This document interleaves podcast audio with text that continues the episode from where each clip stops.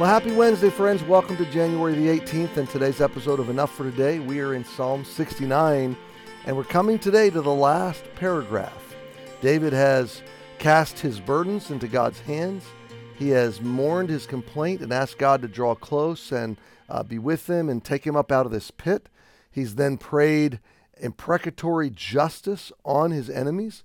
Um, and now we come to the last six verses, verse 30 and forward. And so what I'd like to do is uh, read it a little bit and then um, and then comment on the first couple verses here. So Psalm 69 verse 30.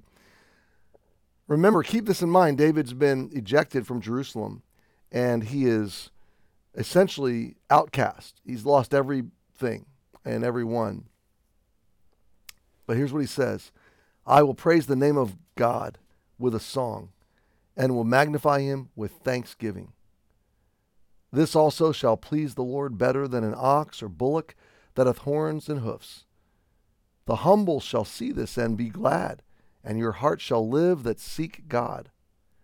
For the Lord heareth the poor and despiseth not his prisoners. Let the heaven and earth praise him, the seas and everything that moveth therein. For God will save Zion, and will build the cities of Judah, that they may dwell there, and have it in possession.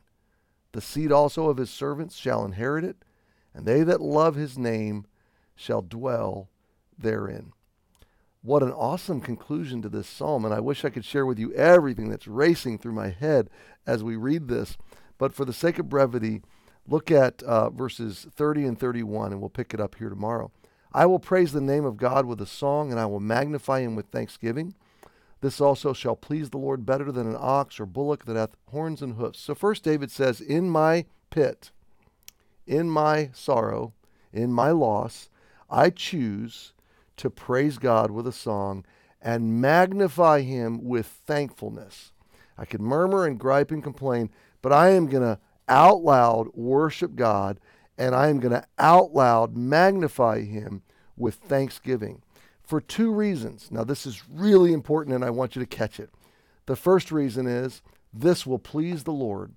In fact, it'll please the Lord better than an ox or a bullock that hath horns and hoofs. What's David referring to? Well, the Old Testament sacrificial system uh, involved burnt offerings and sacrifices of animals like oxen or bullocks or rams or lambs or uh, turtle doves. We could go on and on offerings. And these offerings were atonement. They were gra- at others at other times they were gratitude. Other times they were preparation for feasting. They were free will thanks offerings and praise and worship offerings. But here's what I want you to catch, okay? If you owned an ox or a bullock in first century, that was a valuable possession. It was significant to your survival. And so when you brought that offering and you laid it before the Lord, you were saying, not only do I need a sin covering, and not only am I trusting your salvation through the coming um, blood sacrifice of the Messiah or of the ultimate redemption plan, the atonement of God, but you were also saying, God, I trust you with my survival and sustenance, and I'm thanking you.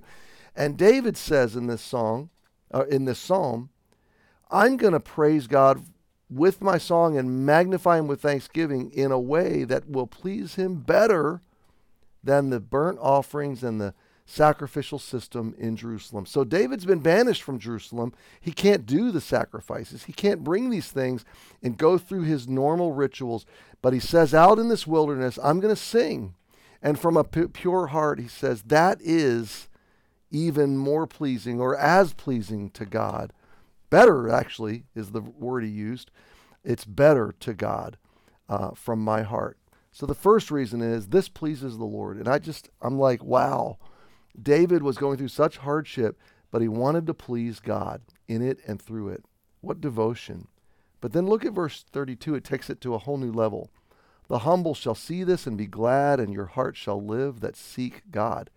You know what he's saying in verse 32? Someone else is going to hear my testimony from my trial, and they're going, in their humility, they will be glad and seek after God and choose salvation, and they will live. Do you realize what he just said?